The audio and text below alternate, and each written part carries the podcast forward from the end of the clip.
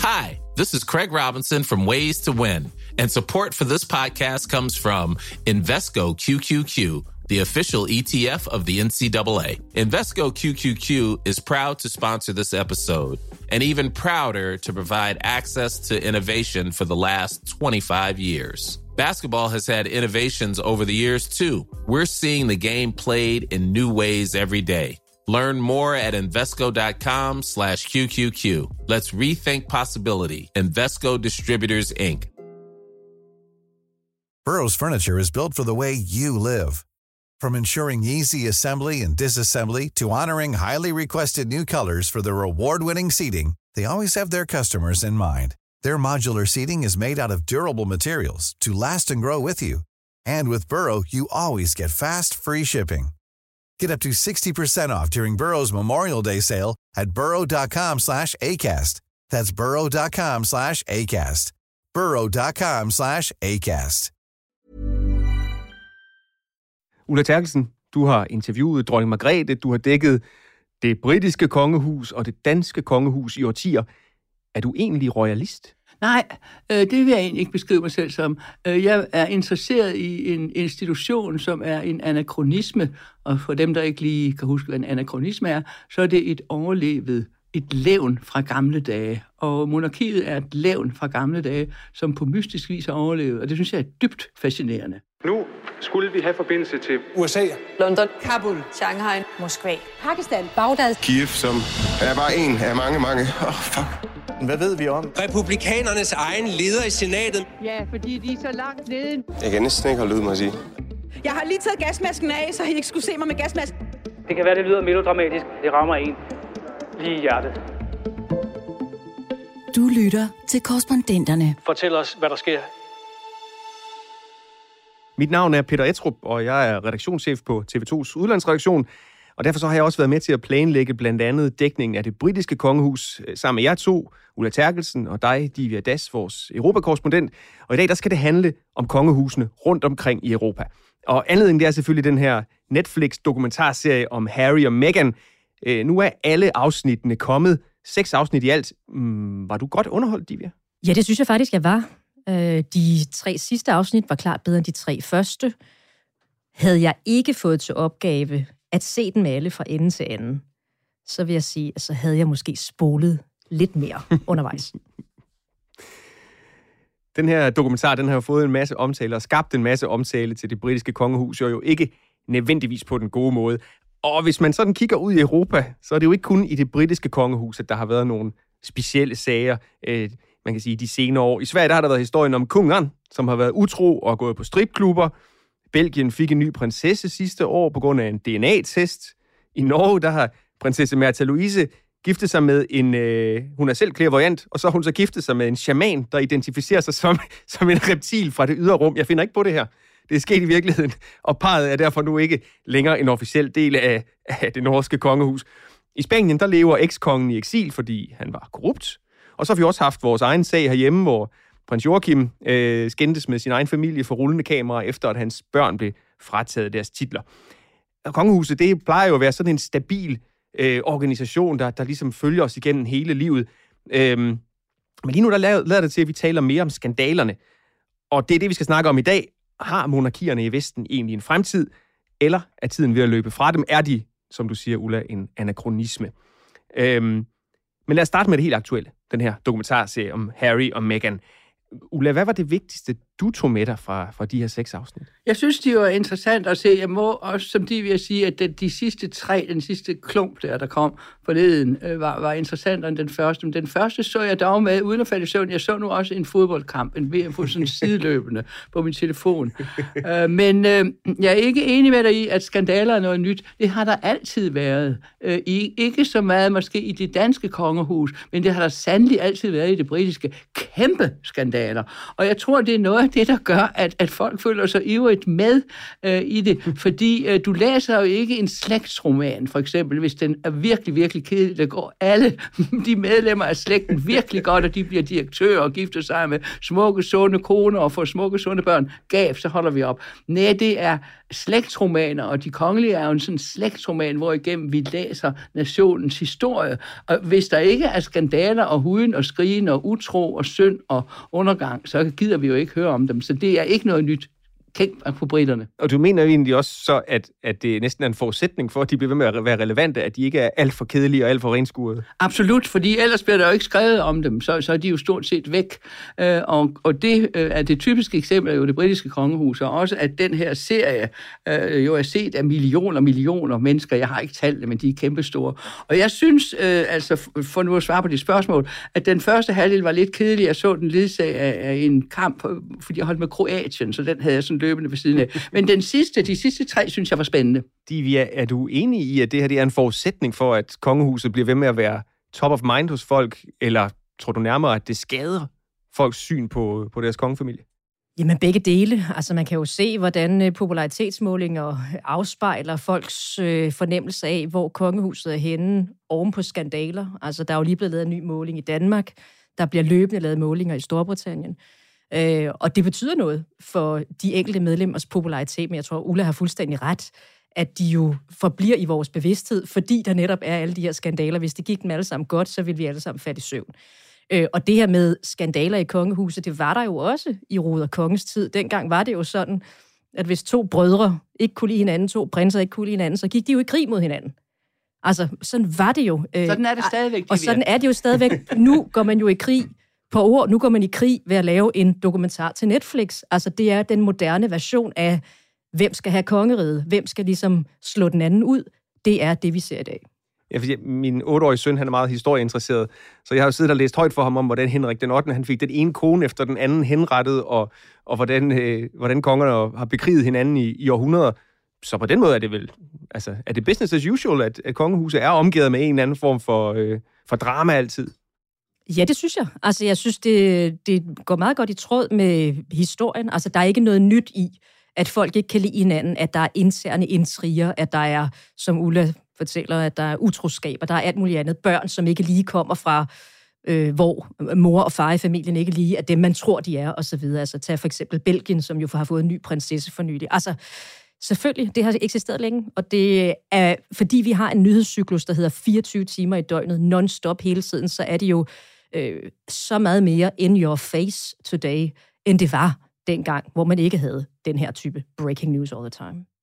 En af de historier, som jo har fyldt meget i, i, øh, i jeres arbejdsliv, og, og også til dels i mit det sidste år, var jo dronning Elisabeths død.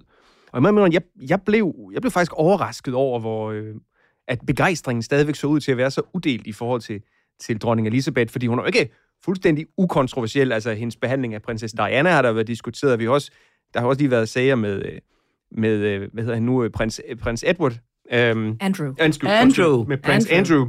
Edward hører vi aldrig om, fordi han er netop et eksempel på en, der er så kedelig. Det er mand. Prins Ed, Andrew. Edward og Cole hører vi aldrig kuk om, fordi de er virkelig, virkelig kedelige og passer deres arbejde. Og står, hun står med en hat, og han står i pænt tøj. Øhm, det er Andrew, vi hører om, som var igennem en slibrig affære, og så er det Harry og Meghan. Altså, det, det, er jo, det er jo dem, der falder uden for det, de sorte får, vi hører om. Men når, når du for eksempel, Divya, i din tid som korrespondent over i, i London, øhm, når du taler med britterne om deres syn på kongehuset, hvordan, øh, hvordan har de det egentlig med den familie? Jamen altså, jeg flyttede fra London, da dronning Elizabeth stadig var i live. Øhm, og dengang, der, øh, man kan ikke, jeg tror, det er svært at beskrive med ord, hvad hun betød for den. Altså, et, selvfølgelig hendes øh, pligtopfyldenhed. Det, at hun havde været i deres liv altid. Det, at hun i sig selv var 100 års øh, verdenshistorie. Ikke bare britisk historie, men i virkeligheden også verdenshistorie. Det betød enormt meget. Øh, men hun var jo også med til, øh, eller hun er jo, altså, der er jo en grund til, at vi kalder det Gud, konge og fædreland. Altså, monarken er jo bindeledet mellem Gud og fædreland. Hun er jo også overhovedet, øh, var overhovedet øh, af den britiske kirke, eller engelske kirke. Så hun havde en status, der var øh, den, er, den er svær at, at sådan få på papir, den er svær at få på formel i virkeligheden. Hun var noget helligt i virkeligheden for den, for den britiske befolkning, og det vil hun altid være, uanset at der også har været udfordringer for hende undervejs. Og fordi hun står for et stort, øh, altså netop som de vil sige, at hendes æra er meget lang, og hun står for en øh, meget en, en periode i britisk historie med store ændringer. Ikke? Altså hun kommer til, da, da Churchill er premierminister, sejrherren fra 2. verdenskrig, ikke? og hun øh, er øh, dronning, mens imperiet smuldrer øh, falder væk. Øh, øh, hun husker, da Mountbatten giver Indien selvstændighed, The Jewel of the Crown. Øh, hun øh, er, øh, er i live og ung og, og aktiv, øh, da Suezkrisen kommer, hvor britterne og franskmændene har et sidste trut i det, den øh, imperiale trompet og, og, og ødelægger sig selv ved det. Og så går imperiet langsomt i opløsning, så laver man Commonwealth, som er en anden form for samarbejde, et engelsktalende, verdensomspændende samarbejde, men på andre præmisser end, end imperiet. Øh, så derfor altså, står hun for, hun står for, britterne stemmer sig ind i EU, så stemmer de så sandelig også ud af EU. Altså hun står for en kæmpe ikke bare en, men egentlig faktisk flere epoker i britisk historie. Og det står hun der og, og, og, og, og fagner over, og bliver så på den led i et lands tumultariske historie, sådan et bindeled mellem dem og mellem fortiden, og mellem det, at det skal nok gå alt sammen. Det var jo sådan det, hun udstrålede med den der stoiske ro, hun altid havde. Ja, som du siger, så, så fagner hun jo øh, øh, flere tidsalder, helt tilbage fra, kørte hun ikke ambulance under 2. verdenskrig, og, og jo så helt frem til, at, øh, at de kriser, der foregår i et kongehus, ikke længere noget, der sker bag, øh, bag øh, gardinerne, men pludselig foregår på de sociale medier eller på Netflix. Jeg må rette dig. Øh, det tror jeg også, de vil give mig rette. Det er ikke nyt med disse, det er ikke nyt med de skandaler. Hvis du går lidt tilbage i den britiske royale historie og tager den kæmpe store skandal, den største, øh, inden Diana-skandalen kommer, det er jo hertugen af Windsor, øh, som går af som konge, og derved bliver dronning Elisabeths far konge, fordi han abdicerer, fordi han bliver gift med en skilt amerikansk kvinde, Mrs. Simpson. Altså, det var en kæmpe skandale at kongen går af for at gifte sig med en skilt amerikaner. Wow, ikke? Altså, det var en skandal, der var svær at matche, og den har hun jo oplevet som, som ung pige, ikke? Og, og har set sin mor blive fortvivlet over, at hendes far skulle være konge. Han egnede sig ikke til det. Dronning Elisabeths far stammede, og, og havde, havde det meget besværligt med sådan at stille sig op. Det kunne hun overhovedet ikke lide. Så, så altså, hun, hun har virkelig været igennem alt muligt, og så sidder hun alligevel der og ser ud, som om hun, hun synes, det er sjovt, og hun siger pænt goddag til Liz Truss, den sidste premierminister, hun når at hilse på, og vi husker det billede, hvor hun står der i, i kilt og en strikketrøje og siger, hjertelig velkommen til Liz Truss, som så ikke holdt så længe. Men altså, hun, hun, er, hun var unik. Og hun nåede jo også at opleve, ikke de her dokumentarer på Netflix, men der i hvert fald dele af den her øh, fight, der er imellem øh, prins Harry og, og resten af, af den royale familie. Øh, og Diva, det er jo noget af det, du har dækket. Lad os, lad os lige prøve at høre et klip fra, fra en af de historier, du lavede derovre fra. Det er knap to år siden, at Harry og Meghan blev gift her i Windsor. Og dengang var gaderne propfyldte med folk, der fejrede det nygifte par. Det var også her i byen, de valgte at bo. Men nu er det slut. Nu flytter de, og parret siger, at en af årsagerne til det er den intense mediedækning. I don't think he wants to go. Deep down, I don't think he wants to go. I think he's doing what he thinks is right for his family and maybe what she wants. A yank at the court of St. James does not go down. De, når du talte med folk efter det her, øh, efter det her brud, kan man sige, med, med resten af kongehuset fra, fra Harry og Megans side, hvad var så den britternes reaktion på alt det? Palaver. Jamen i virkeligheden, så beskriver de her to små stumper, som du lige har afspillet, jo meget godt, hvad rigtig mange tænkte og hvorfor at hele Harry og Megans exit fra kongehuset fik et navn, noget vi alle sammen kaldte det, vi kaldte jo Megxit. Øh, og det var, at på trods af, at der indledningsvis, da hun kom til, og da de blev forlovet, var en stor glædesrus, der var kæmpe entusiasme. Folk var oprigtigt begejstret på øh, det unge pars vegne. Så blev det meget hurtigt surt. Og den, der blev peget fingre af, var ikke Harry, stakkels Harry, som jo har mistet sin mor, og som har været igennem meget. Men det var Meghan. Og det var også hende, der blev... Hun blev den, den onde, der ligesom kom og stjal Harry fra den familie, hvor han havde levet sit liv, og det, det land, hvor han havde, hvor han var vokset op. Øh, hun var grunden til, at det gik så galt. Hvorfor fik hun skylden for alt det? Er det fordi hun... Øh, for nu, nu i klippet der var der en, der nævner det. Altså en yank, en amerikaner. Var det derfor, at det var så... At hun blev lagt så meget for had? Fordi det var ikke nogen pæn medfart. Hun fik heller ikke i den britiske presse. Det må man jo... En af de grunde, de siger til, at de flyttede til USA, var at komme væk fra pressen. Det kan man måske godt forstå, når man har læst nogle af de artikler, der blev skrevet om Meghan Markle. Men hvorfor fik hun skylden for alt det her? Harry er jo også med i det. Harry er også med i det. Um, hvorfor det lige var hende? Måske er det nogle gange nemmere at pege fingre af det, der kommer udefra, frem for det, man kender i forvejen. Altså, det, det er jo ikke et ukendt fænomen, at man nogle gange kan finde øh, scapegoats andre steder end i, den, i ens egen baghave. Øhm, lavede hun også fejl? Ja, helt stensikkert. Gjorde han også absolut? Gjorde den kongelige familie?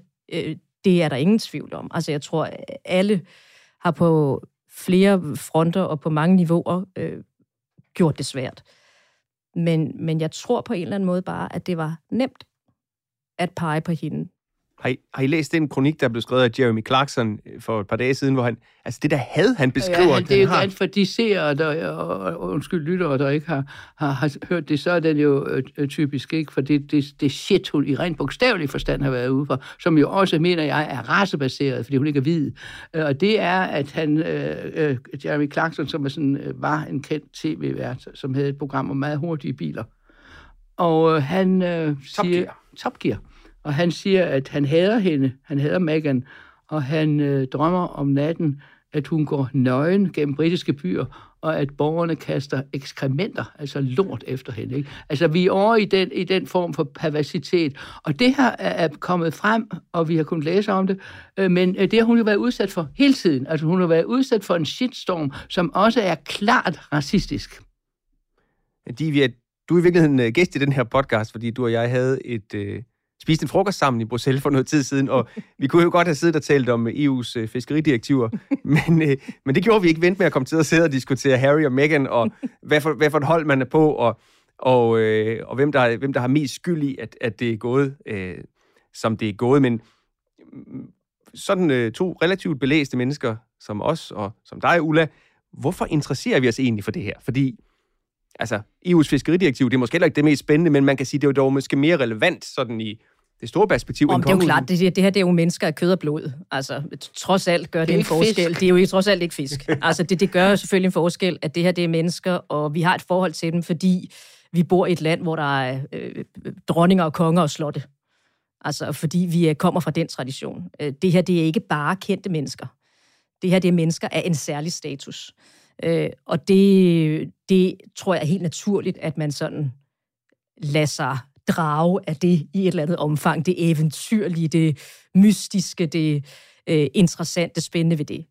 Øh, og det tror jeg var grund til, at vi ligesom gled væk fra det der fiskeridirektiv og, og over i favn på Harry og Meghan i den frokost. Hun er interessant, synes jeg, fordi hun er øh, øh, hun øh, får noget frem, som Harry, synes jeg, i anden halvdel af de her øh, Netflix-programmer, øh, som jeg er helt enig med de, er langt interessant end de første tre, det er, at øh, han siger øh, omkring racespørgsmålet, at der er en unconscious biased. Altså, der er en masse mennesker, som siger, jeg er overhovedet ikke racist, at de vil nærmest benægte sig deres dødsdag, at de er racister.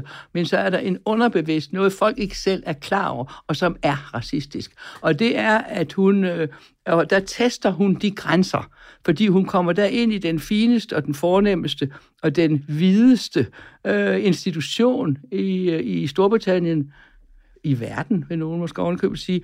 Og så har hun altså som øh, skilsmissebarn, det skulle nu ikke chokere dem, fordi alle dronningens børn, undtagen den kedelige Edward er skilt, men altså hun kommer ind øh, fra en, øh, en meget beskeden baggrund, vokser op hos en enlig sort mor, øh, i øh, et øh, beskeden kvarter i Los Angeles, og så ryger hun ind i den familie. Og det øh, kan godt være, at der sagde man, åh, det er godt for Commonwealth, og det er godt for modernisering af kongehuset, og en voksende del af den britiske befolkning er folk, som er født uden for Storbritannien, mm. og som er sorte, brune, gule, hvad de nu måtte være. Ikke? Og øh, der var det godt, hun er kommet ind, fordi nu afspejler det verden og det moderne Storbritannien, at hun er kommet, fordi hun netop er of mixed race, biracial, som amerikanerne kalder det. Og så ligger der så, det påpeger han, og det synes jeg er en meget interessant debat, han starter der. Så siger han, der altså ligger trods alt bag det der jubi jubi, der ligger der en dyb mistanke og en form for fornærmethed, og at at, at de ikke kom lidt for tæt på nu, de her, altså nu er de ovenikøbet kommet ind i kongehuset. Og det øh, er jo noget af det, hun er utrolig opmærksom på selv og taler imod. Og, og, og så taler hun imod det, og hun taler feministisk øh, øh, på, på, i offentlige, på offentlige møder, mens hun er der.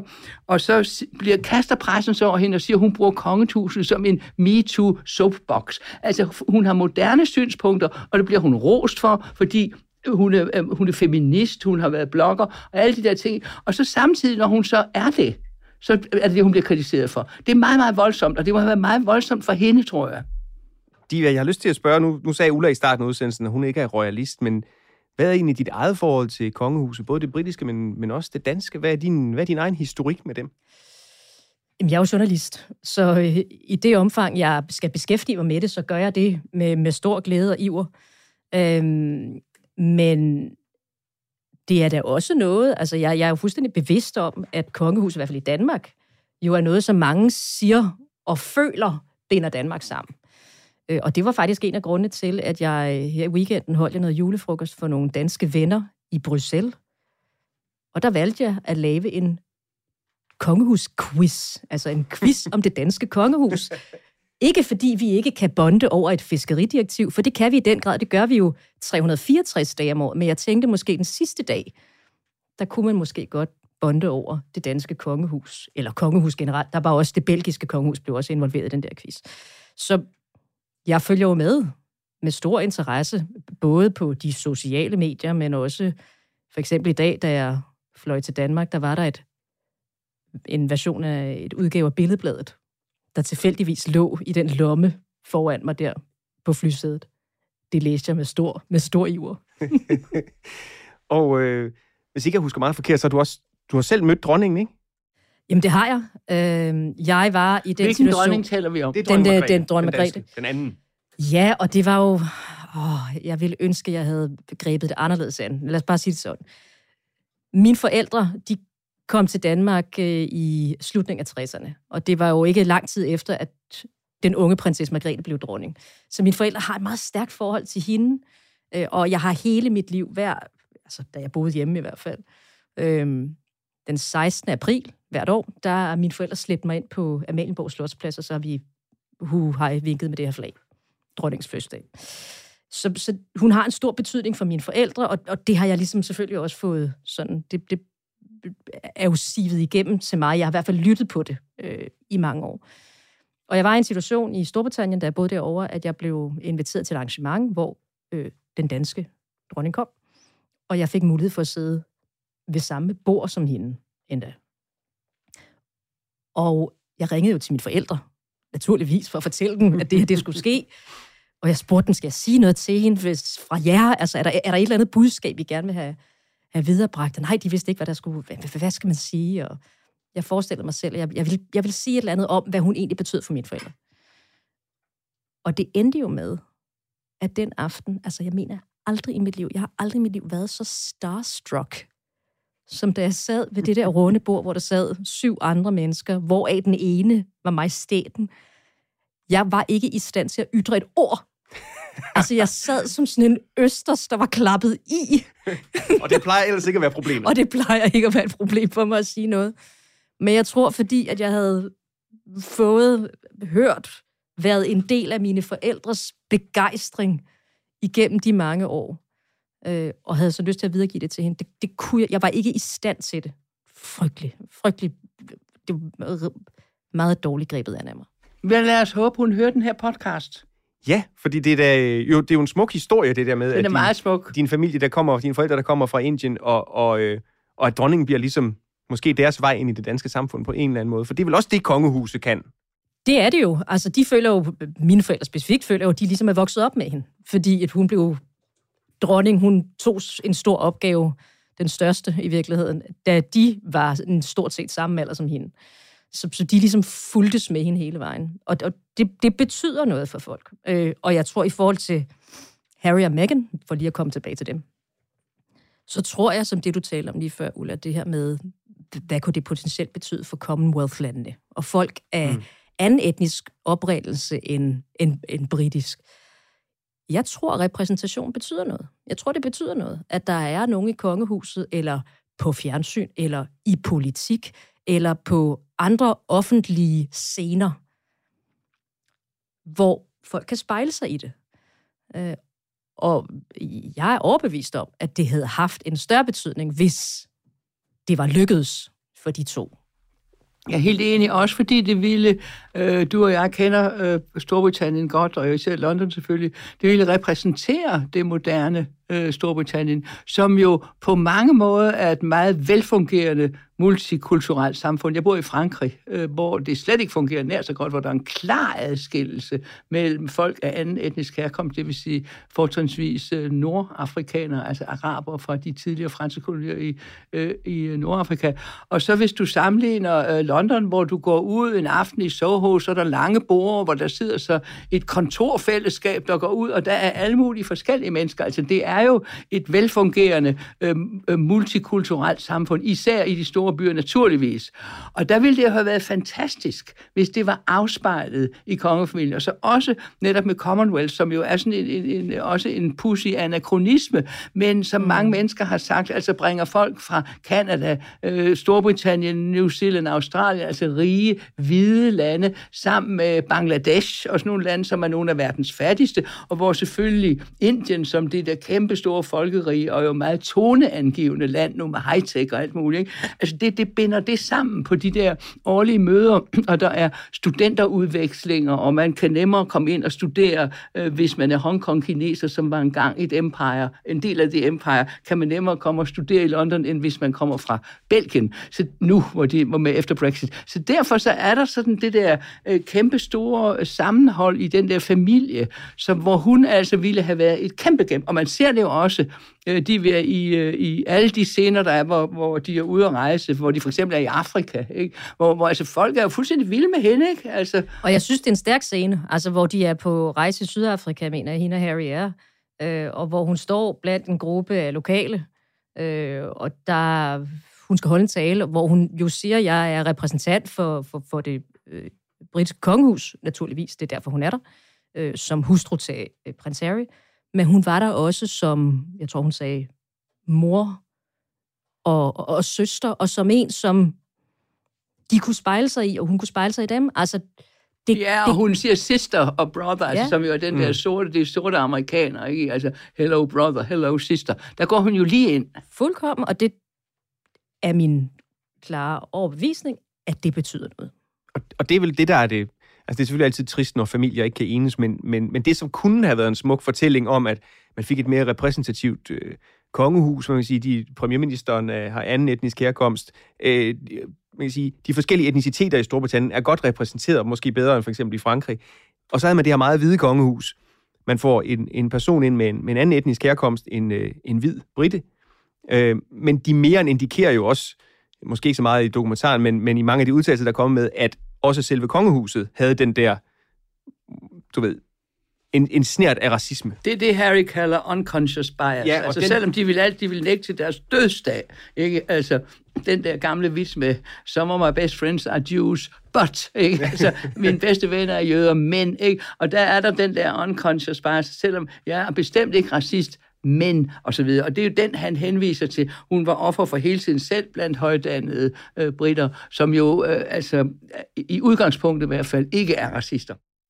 Ja, fordi det, han tilskriver jo også den der følelse til medlemmer af kongehuset, eller i hvert fald personer meget tæt på kongehuset, så, så de står jo også tilbage med, kan man sige, de ser jo ikke for kønne ud heller i bagspejlet. Og, og øhm, det interessante med den her strategi, som, som de har lagt for dagen, er, at de vil gerne væk fra pressen, de vil gerne væk fra det her pres. Men nu er der så kommet seks afsnit på Netflix. Jeg tror, der er er der to bøger på vej fra Harry. Det er jo ikke, fordi de sådan øh, det lægger sig jo ikke. Nej, men øh, hvis, hvis de bruger det som en soapbox, nu bliver hun skældt ud for at gøre sig selv sin, øh, og gøre kongehus sin MeToo soapbox, så tjener det jo i en god sags interesse. Der er en meget bevægende scener, øh, de, jeg ved ikke, om du husker dem fra, fra filmene, hvor de er til Steve Lawrences, øh, en mindehøjtidlig. Steve Lawrence var en, en ung, sort øh, londoner, som bliver dræbt, dræbt er frygteligt af, af, af, af hvide racister. Altså simpelthen tæsket og banket ihjel. Og det var en kæmpe sag, og det bliver aldrig afklaret, og de bliver frikendt, og det var en redselsfuld sag, som kørte og kørte og kørte. Og der går de så, Harry og Meghan, til en mindehøjtidlighed for ham. Og det kunne øh, William og Kate også have gjort. Selvfølgelig kunne William og Kate også være gået til en, en, en øh, mindehøjtidlighed for Stephen Lawrence. Men i det, de gør det, og hun er halvt sort, så har det en meget, meget større virkning på de mennesker, som sidder på det til den mindehøjtid. Og, og hans familie, den dræbte drengs familie, det var sådan den britiske George Floyd-sag. Øh, Men jeg tænker, det du blandt andet spørger til, Peter, det er måske i virkeligheden det, der er nogen, der anser for at være hyggeleri, at de gerne vil væk fra pressen, og så alligevel øh, udkommer de med seks afsnit på Netflix og, og en bog lige om lidt. Ikke? Jeg tror, hvis man skal prøve at se det fra deres side, tage deres øh, Montecito-briller på, så er det jo ikke et spørgsmål om, at de som sådan vil væk fra pressen. De vil jo væk fra den presse, der ikke giver dem lov til at trække vejret.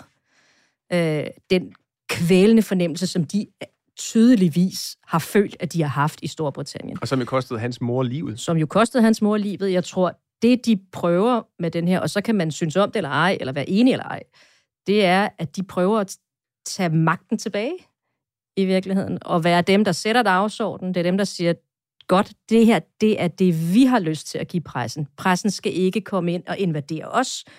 Det her, det er øh, det, vi gerne vil levere.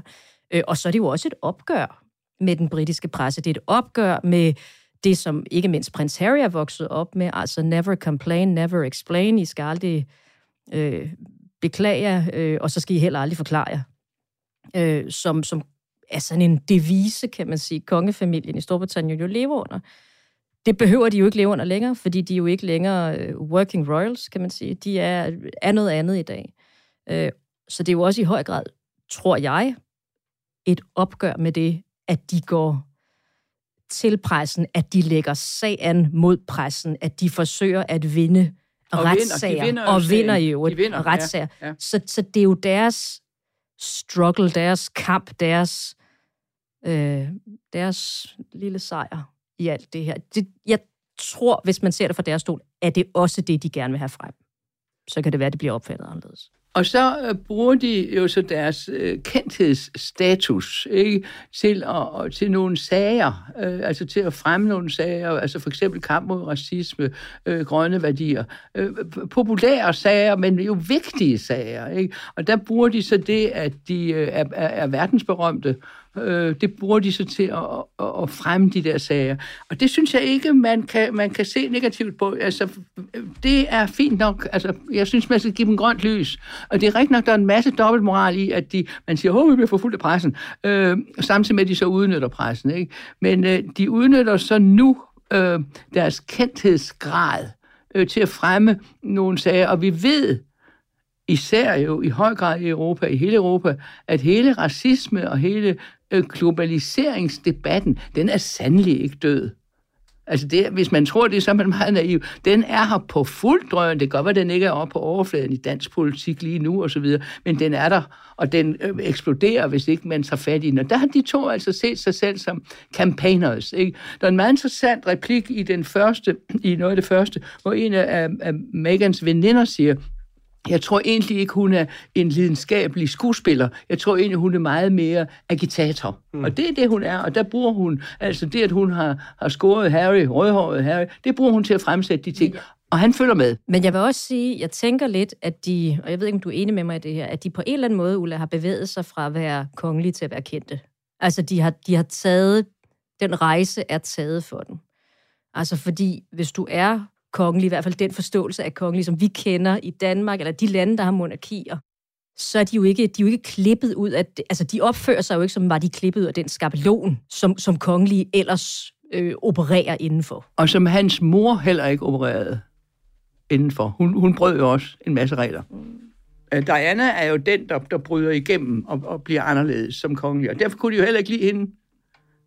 Altså det, som er blevet sagt mange gange, er, at øh, kongehuset som sådan bliver jaloux, når der er nogen, der, der suser forbi i popularitet. Han bruger udtrykket, han siger, min mor destabiliserede magtbalancen ved at blive den mest populære kongelige som nyankommen.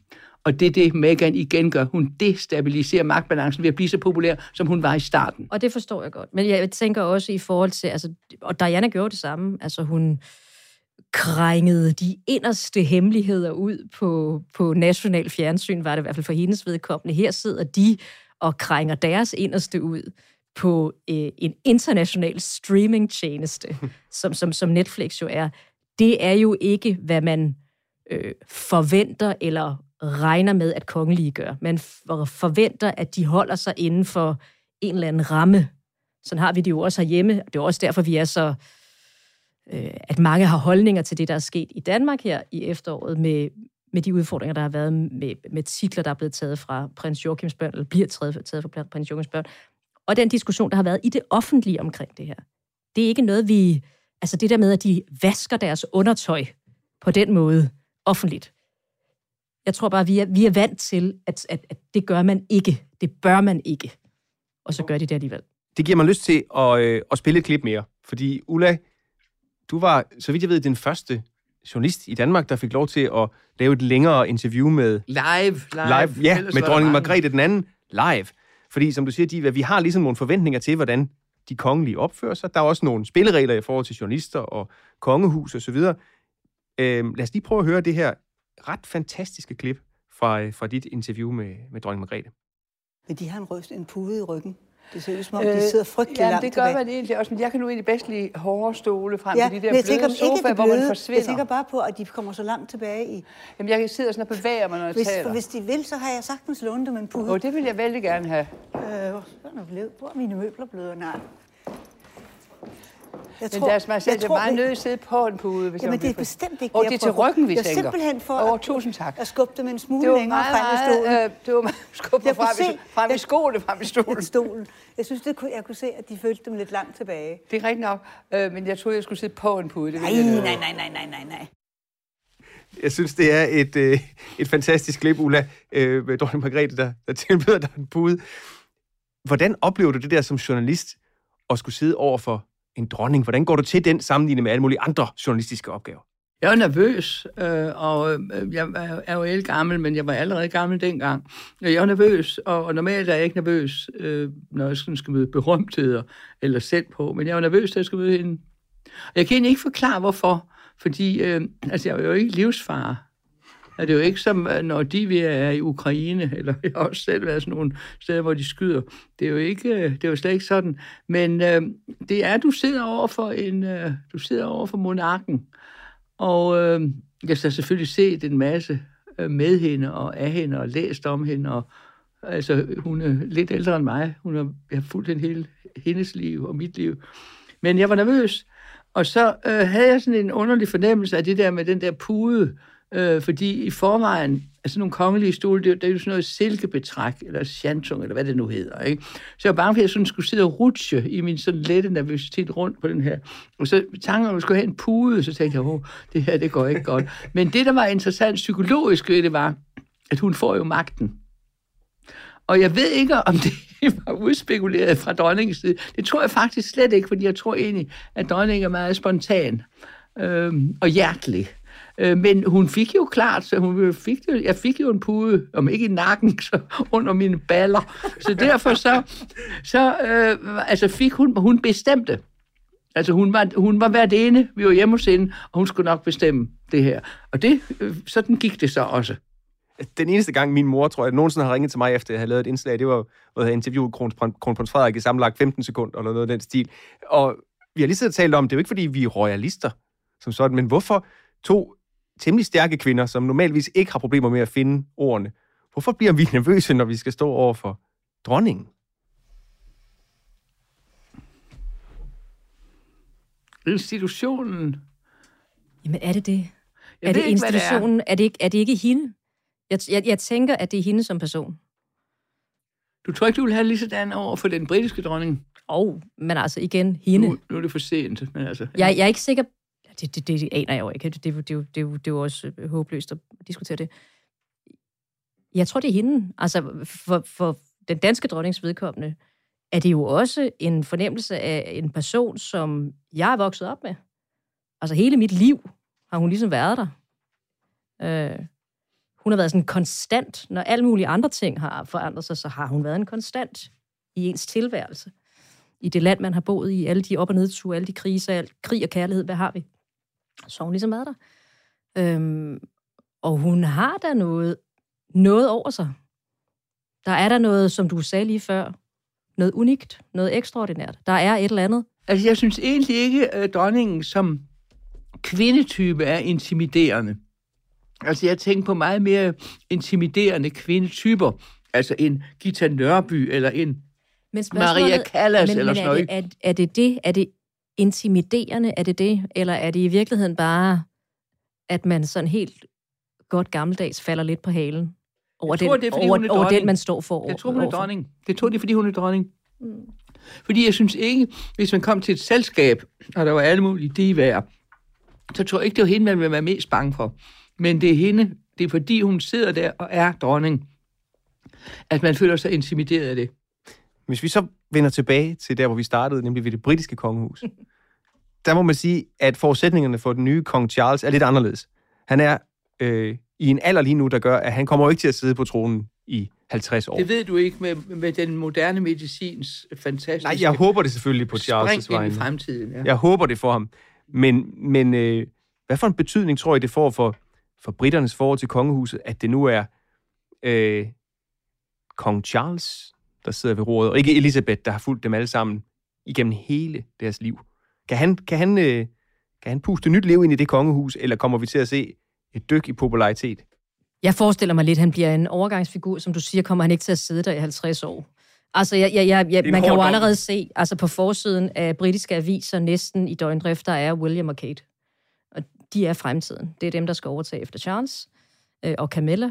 Øh, og de er øh, ligesom i fokus, og, og de bliver altså ikke mindst af den, den presse, øh, der ikke bryder sig om Harry og Meghan. De, de gør alt, hvad de kan for at hæve øh, William og Kate op på den pedestal, hvor de føler, at de skal være. Jeg er meget interesseret i at se, hvad, hvor det her efterlader Commonwealth. Om det, om det kommer til at gøre en forskel, at det er Charles, der kommer til at sidde for bordenden, når Commonwealth mødes hvert andet år, og når de dyrker idræt hver fjerde år i fællesskab. Øh, altså, vi har jo allerede set her for to år siden, var det, eller et år siden, at Barbados, en lille karibisk stat, blev en republik. Vi vil ikke længere have dronning Elizabeth som overhoved. Vi ved, at Jamaica, at det rumler der. Australien, den nye øh, premierminister Albanese, ved vi også, øh, vil noget andet med Australien. Kommer det til at ske under hans tid som regeringschef? Inderne. Altså, der, der, der er mange i den klub. Ikke nødvendigvis fordi, at de så melder sig ud af Commonwealth. Det har Barbados jo heller ikke gjort. Men, men hvad, hvad, hvad bliver det for en klub, øh, nu hvor det ikke længere er Elizabeth? Ja, for det var vel hende, der bandt den sammen. Udover at man kan sige, at de har en fortid, som jo ikke nødvendigvis er lyserød. Så var det jo ligesom Elisabeth, der var den samlende figur for den her organisation. Ja, fordi hun havde de historiske rødder, og hver gang vi, vi, når vi kører tilbage og ser de der utallige uh, replays af hendes liv, ikke, så ser vi, at hun uh, i Kenya, eller Kenya, som man sagde i gamle dage, i Kenya uh, på ferie med sin uh, mand, ikke, da hun får at vide, at uh, kongen er død, og at hun skal være dronning, og hun er ganske ung, og hun skal hjem til England. Uh, så det, der er de der, der er den der historik omkring, uh, omkring uh, hende, og så, og som du nævner, hun var ambulancefører under 2. verdenskrig, altså der var 2. verdenskrigs sammenholdet, hvor britterne, it was their finest hour og alt det der, ikke? Og det er klart, det har han ikke, prins Charles. Han har nogle øh, moderne, prisværdige sager. Han var meget tidlig ude som økolog og grøn, og man skulle dyrke sin egen gulerødder og sin egen øh, krydderurter, og man måtte ikke øh, rive gamle huse ned, de skulle smukt restaureres og sådan noget. Han havde sådan nogle meget tidsrigtige sager. Det med økologien var han meget tidlig ude og blev set som øh, en, en, en halvtosse på det tidspunkt. Han blev sådan virkelig gjort grin med. Og det, der var han jo visionær, fordi nu er det mainstream. Nu mener sig selv konservative politikere i Europa, at, at, at vi skal passe på miljøet og økologien monarkien er, er, er accepteret som et, et hensyn, vi skal se alle sammen. Men altså, der, øh, men den der fagnende øh, rolle, som hun havde på grund af den der lange historie, hun havde, ikke? Øh, ikke bare europæiske historie, men verdenshistorie, den har han jo slet ikke. Og så må vi altså stadigvæk ikke glemme, at øh, man hele tiden øh, på grund af Harry og Meghan bliver mindet om Diana-sagen. Ikke? Fordi det er jo hele tiden den, de refererer til. Han siger, jeg vil ikke have, at den kvinde, jeg elsker, skal lide på samme måde som den anden kvinde, jeg elskede, som var min mor. Ikke? Altså, den kører han op hele tiden, og han siger også, øh, at øh, Diana var en natural royal. Hun var meget bedre til det arbejde end nogle af de andre, og derfor kunne de ikke lide hende. Ligesom Megan bliver meget bedre end alle de andre, og derfor kan de heller ikke lide hende. Altså, og derfor bliver Diana trukket op af hatten hele tiden af de to der, altså Harry og Megan. Og det er klart, det gavner ikke Charles. Hvis vi skal prøve at kigge lidt i krystalkuglen. Vi kan jo se nu, når vi sender royale begivenheder i fjernsynet, det er der stor interesse for at se. Der er meget stor tilslutning derude blag, ude i stuerne. Det er mere end fiskeriforhandlinger, og de vil jeg fortælle om fiskeriforhandlinger. Mm, selv, det må du indrømme, selv når du fortæller om det. Selv mere end øh, fiskeridirektiver. Hvis vi nu, med alt det her i baghovedet, med Harry og Meghan, med Prince Andrew, med en, en uh, shaman, der identificerer sig selv som et reptil fra det ydre rum. Jeg, jeg kan ikke være med at bringe det op. Jeg synes, det er fantastisk. Øh, med et, alle de her skandaler i kongehuset. Tror I, hvis vi kigger 50 år ud i fremtiden, Tror I stadigvæk, at kongehuset i Danmark og i resten af Europa vil, vil være i stand til at spille den her samlede rolle, eller tror I, at betydningen af et kongehus stille og roligt fader ud i glemslen? Øh, jeg tror, øh, at øh, de skal passe på. Og det vil ikke undre mig, hvis de fader ud. Fordi øh, de der samlende skikkelser, øh, som dronningen er hos os, og som dronning Elisabeth var hos øh, britterne, øh, når de forsvinder, så øh, bliver det noget andet. Og så er den der balance, som altid er svær for dem, med både at være ophøjet på den ene side og være øh, tilgængelig og sådan en del af showbiz på den anden, så vil den spagat blive sværere og sværere. Jeg tror ikke, de var evigt. Altså, nu bor jeg jo i et land til daglig, Belgien, hvor der er et kongehus. Men det belgiske kongehus har ikke den her samlende øh, rolle, som vi ser i Danmark, og som man har set i Storbritannien. Jeg synes på mange måder, at det belgiske kongehus er en levende anachronisme. Altså vidderligt. Øh, men man lever med det i Belgien. Fordi Belgien er et sjovt sammensat land på alle mulige måder. Så, så holder man det ligesom kørende, og stiller ikke spørgsmålstegn ved, om hvorvidt det skal fortsætte med at eksistere. Og det er jo i hvert fald bare et eksempel på, hvordan det også kan gå. Altså, hvordan det også kan udvikle sig. Det kan jo sagtens udvikle sig til at være, som, som det for eksempel er i et land som Belgien, hvor man har det, men man egentlig ikke kærer sig så meget om det, som vi jo gør i dag i Danmark, hvor to tredjedele, eller er det tre fjerdedele, undskyld, øh, af befolkningen synes, at dronningen er vidunderlig, og monarkiet er, er skønt. Så, så der er jo mange versioner i virkeligheden af monarkier. Er det det, vi har i dag? Det kan også blive noget andet. Det er i hvert fald i det land, jeg bor i, ser jeg i hvert fald en anden version af monarkiet. Divya Das, Ulla Terkelsen, tusind tak, fordi I var med i Korrespondenterne i dag. Programmets redaktør er Joachim Saxtor Poulsen. Mit navn er Peter Etrup, og vi høres ved igen efter nytår. Nu er det slut. Jeg synes, det er helt forfærdeligt, altså. Du har lyttet til en podcast fra TV2.